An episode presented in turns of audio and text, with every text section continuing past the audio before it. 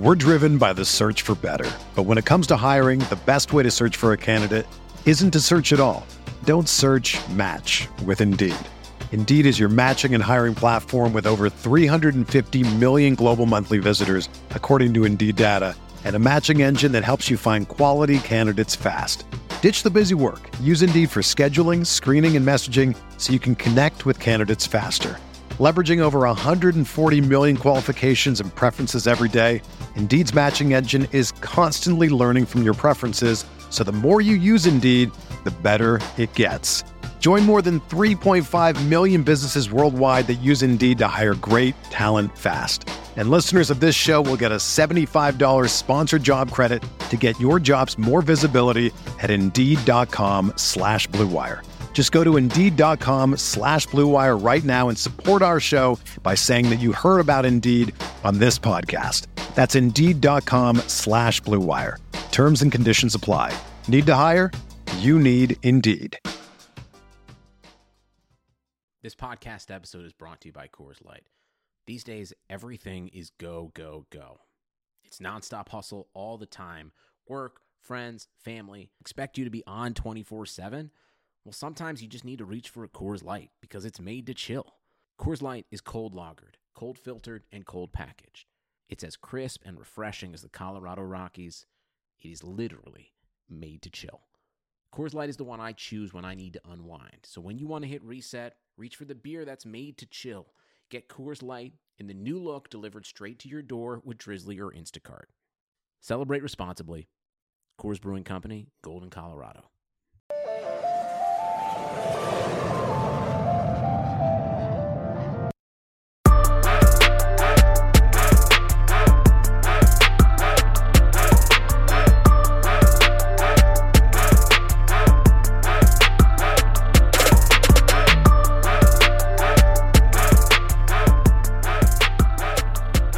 What's up, guys? Welcome into another edition of Bogey Free. I am your host, Matt Jones. You could find me on Twitter at Matt Jones TFR. And we are going to chat a little bit uh, about the American Express from this past weekend. Take a look at some cash locks, take a look at the uh, single entry team that I put together, and uh, talk a little bit about this week, both the course and uh, the expected birdies metric, course fit, score, whatever you want to call it. Um, it's uh, it, it, did pretty well last week. We'll we'll talk about that in just a little bit. Um, but very quickly, just to uh, to recap from last week, uh, Andrew Landry, who was 6,500 and came in with uh, with pretty awful form. I think he had four or five missed cuts in a row uh, coming in, and he uh, just just played unbelievable. He won with a score of 26 under through the four days. Um, had a little bit of a uh, a tough stretch on on Sunday, um, but figured it out and birdied the last two holes to uh, to to stay clear of Abraham Ancer, who made who made quite a charge. He shot a 63 on Sunday um, at pretty high ownership, so that helped out quite a few people. Um, Scotty Scheffler also uh, rounded out the top three. He was uh, one of the more chalky people in the entire uh, tournament. I think he came in second uh, for GPP ownership and second for cash ownership. Um, and trendy name 9500 uh, came out and played pretty well. He uh, he faded a little bit on Sunday. If he could have if he could have put together, um, you know, a 67 would have would have been enough to force a playoff at least. So uh, a little disappointing for those of us who rostered him because it was definitely uh, definitely within reach, um, and it's it's uh, it's tough when a super low owned guy ends up winning in Landry, who was who was hardly owned um, in GPPs and definitely not owned in any cash lineups uh, that I came across. At least if you if you rostered Andrew Landry in cash last week, your last name is also probably Landry, uh, and you're you're related somehow. But uh, really, really fun week to a certain extent. Uh, lots of scoring, lots of birdies to be had um, for for a lot of guys, and then there was Siwoo Kim who shot an 87 uh, on Thursday and then promptly withdrew. So um, definitely uh, definitely an interesting week. I'll talk a little bit more about my how my week shook out in a moment. But before I do that, I do want to remind you guys you can get a, uh, a, a nice little discount on your RotoViz subscription by going to rotoviz.com slash podcasts. It's a 10% discount for being a listener here. And, uh, you know, the PGA content is going to be free through the Masters. So, not a not a huge deal uh, in saving 10% off of a zero dollar subscription if you're listening to this. However, the uh, the great content that the guys are doing over on the dynasty side, on the devy side, getting ready for the NFL draft. Uh, I think the Senior Bowl is coming up, all that good stuff. Um, and we have another slate of NFL DFS coming up for the Super Bowl here in a couple of weeks. So definitely worth it to uh, to check out the content if you are not already a subscriber. Like I said, that's rotoviz.com slash podcast, and you will be able to get hooked up with a 10% discount uh, and check out everything we have to offer over at Rotoviz. Uh, and like I said, once uh, once the Masters hits, we will be uh, putting the golf stuff besides the pods uh, behind a paywall. So make sure you get signed up. It's going to be all all connected. So um, all right, enough about that. So we are going to start off uh, like last week with a quick review of the two cash locks. Um, you know, last week with the Sony Open, we had one guy miss the cut. This week we got both through the cut. Um, the the the easier one of the two was Brian Harman at 8600. He he played he played pretty well throughout the week. He finished uh, T21. It looked like he might even find himself in contention potentially uh, about halfway through the weekend, and then I don't want to say that I don't want to say the wall the uh, the wheels fell off here, but definitely not his uh, his best weekend that he's ever put together. He hit 14 greens in regulation each of the first two days, and then uh, kind of kind of fell off a little bit and slipped down the leaderboard um, down to a, a, tie for 21st. Still still a solid showing. Um, you know, it, it wasn't again not not like a ceiling performance. I don't think that those courses set up pretty well for him. But he did manage to score 92 DraftKings points, 92 and a half. So that always uh, that's always a good sign. And there were 10 guys who scored 100 or more DraftKings points. So um, didn't didn't necessarily kill you there. Uh, definitely definitely a pretty good outcome. Uh, and then we have Vaughn Taylor. Vaughn Taylor was uh, 7900. He was one of the highest owned players on the weekend and heading into Saturday, it looked uh, it looked like a lost cause. There he shot 69-74 to start his week, and um, he basically he needed at worst a 65, uh, probably a 64 to have a shot at playing on Sunday. And um, through the through the front nine, he sort of just uh, you know just kind of made made a couple of putts here, took a step back there. Uh, he was bogey free but um, definitely definitely not getting a ton of putts to fall. He I think he had two birdies on the front.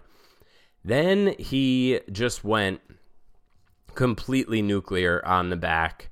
Um, he ended up with actually shooting a 64, but on 17 he hit the water and bogeyed uh, 17, which put him one outside of the cut line, and then needed to birdie 18, and he actually did uh, to make the cut right on the number. So definitely, definitely uh, one of those one of those rounds that's going to uh, stick in a lot of people's memories for for quite some time. Um, we don't always think of Vaughn Taylor as having upside like that, but um, he definitely definitely flashed some upside this past weekend. Um, he ended up finishing T43. I honestly think that that uh, that Saturday round just must have been completely draining, making the cut that way. Um, but he uh, he ended up shooting a 69 on Sunday. He finished with 81 DraftKings points, um, which you know is is nothing to nothing to sneeze at from a from a finish outside of the top 40 definitely something that was useful for your lineups if you had some some good uh, complementary pieces there. Um, so that brings the total for the cash locks to five out of six uh, through the cut through the first few weeks, uh, four out of six in the top 25. We have had two top tens and one top five.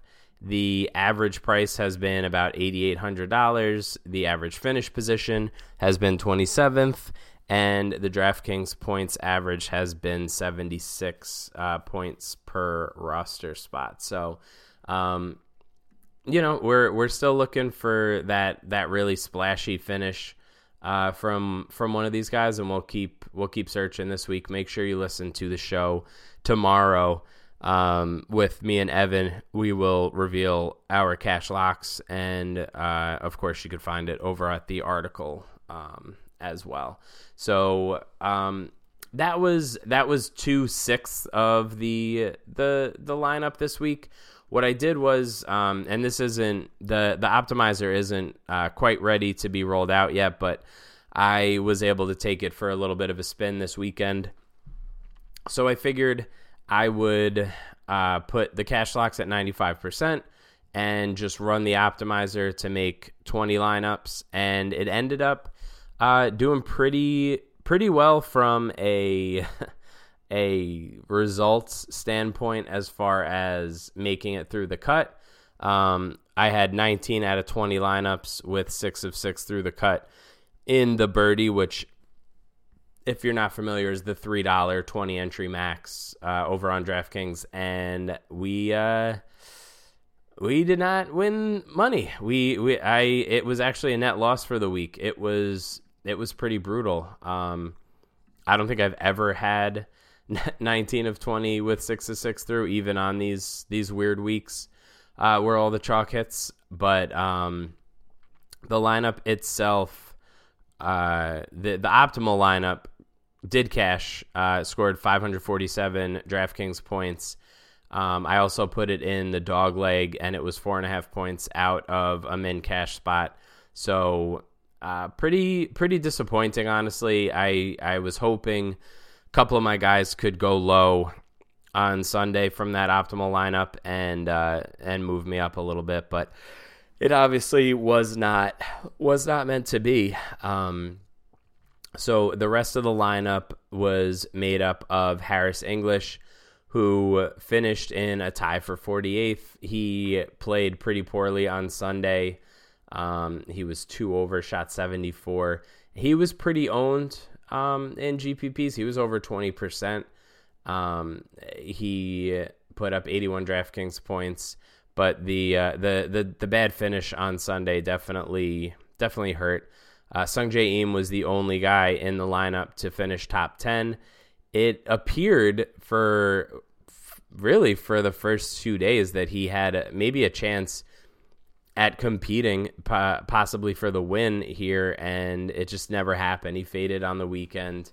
Um, and of course, that uh, you know top ten finish will always take, but his his 69 68 on the weekend just was not going to get it done when you have guys like Abraham Ancer just just torching uh, everything on Sunday. So um, not bad, but could have could have definitely been better. Denny McCarthy finished T forty eight. He uh, he played well on the easier courses in the beginning of the week, but then faded on Sunday at Stadium with a seventy three.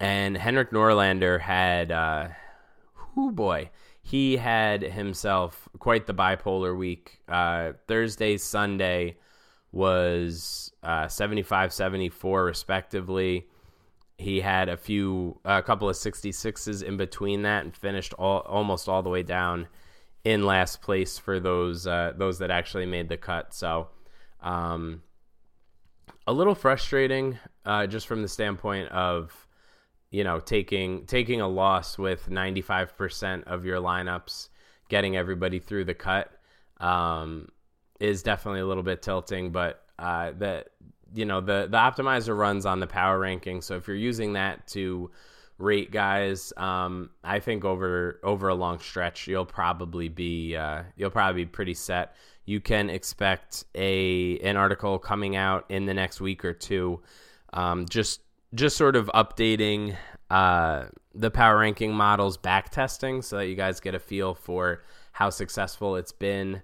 Um, you know over the course of the last like 15 years um, which I think will will shed some light, and uh, hopefully the optimizer will be ready uh, soon, and will also be there for you to uh, to play around with and see what you can uh, what you can come up with as far as mixing and matching exposures and doing all that all that sort of stuff. Um, to get yourself in uh, in a position where you can hopefully take down one of these GPPs one of these days. Um, to uh, to to wrap up, I think we will hit. Uh, we'll talk a little bit about the course fit score or the expected birdies, I should say, metric. Um, so if you didn't, if you weren't following along last week on Twitter, I I posted it, it and the expected birdies is something that I'm attempting to use to quantify uh, course fit because we we talk about it a lot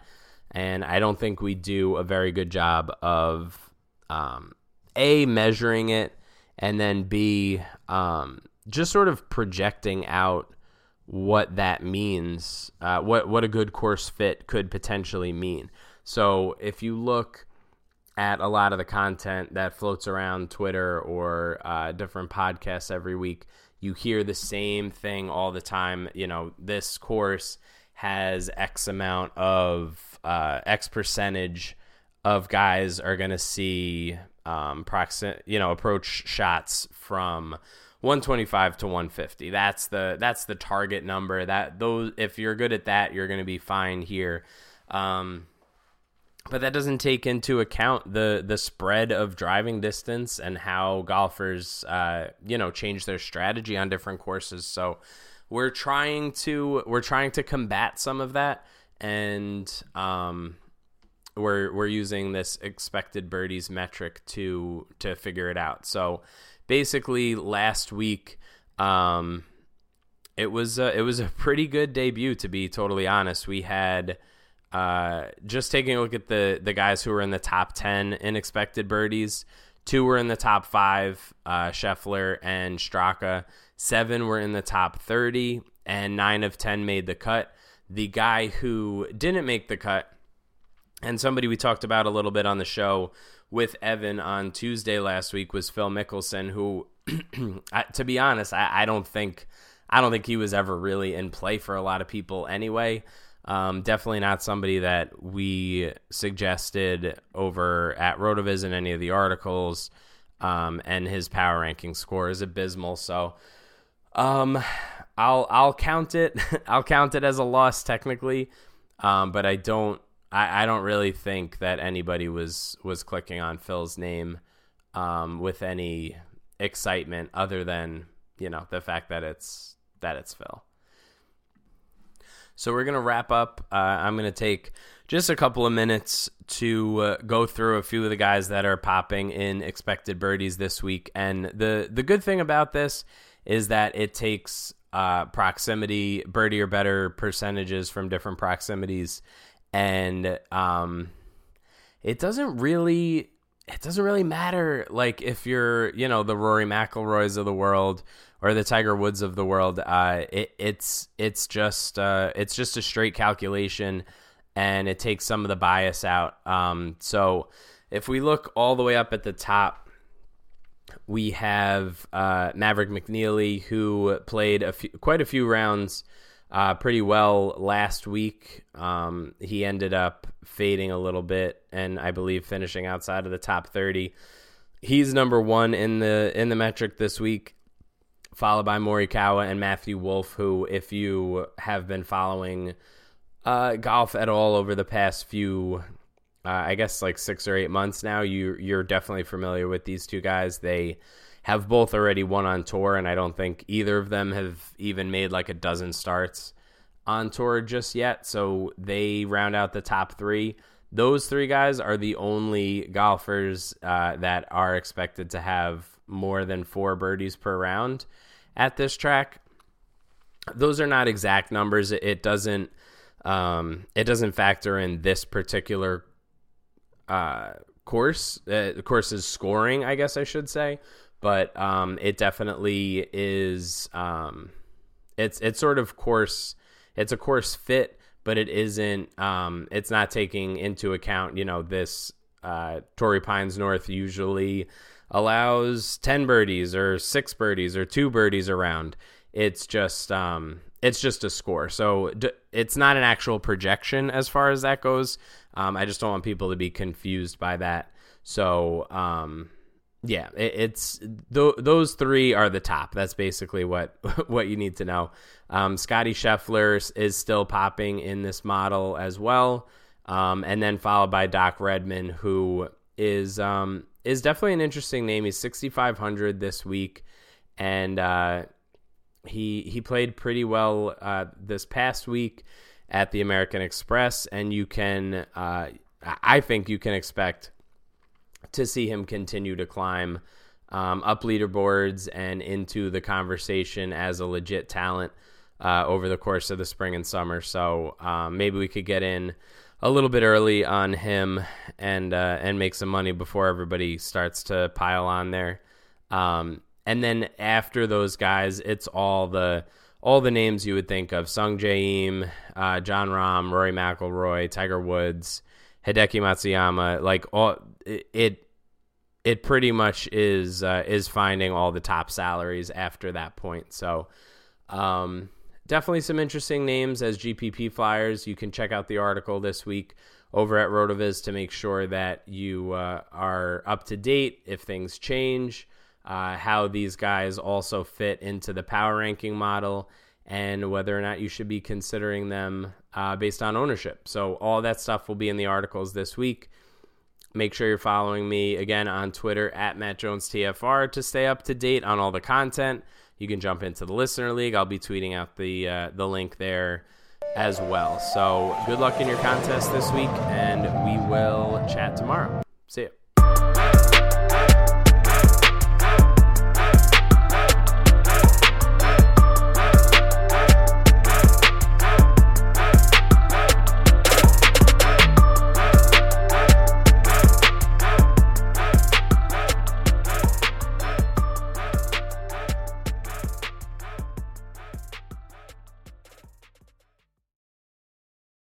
Nobody builds 5G like Verizon builds 5G because we're the engineers who built the most reliable network in America. And the more you do with 5G, the more building it right matters. The more your network matters. The more Verizon engineers going the extra mile matters. It's us pushing us. It's Verizon versus Verizon. 5G built right from America's most reliable network. Most reliable based on rankings from RootMetrics second half 2020 U.S. report of three mobile networks. Results may vary. Award is not an endorsement.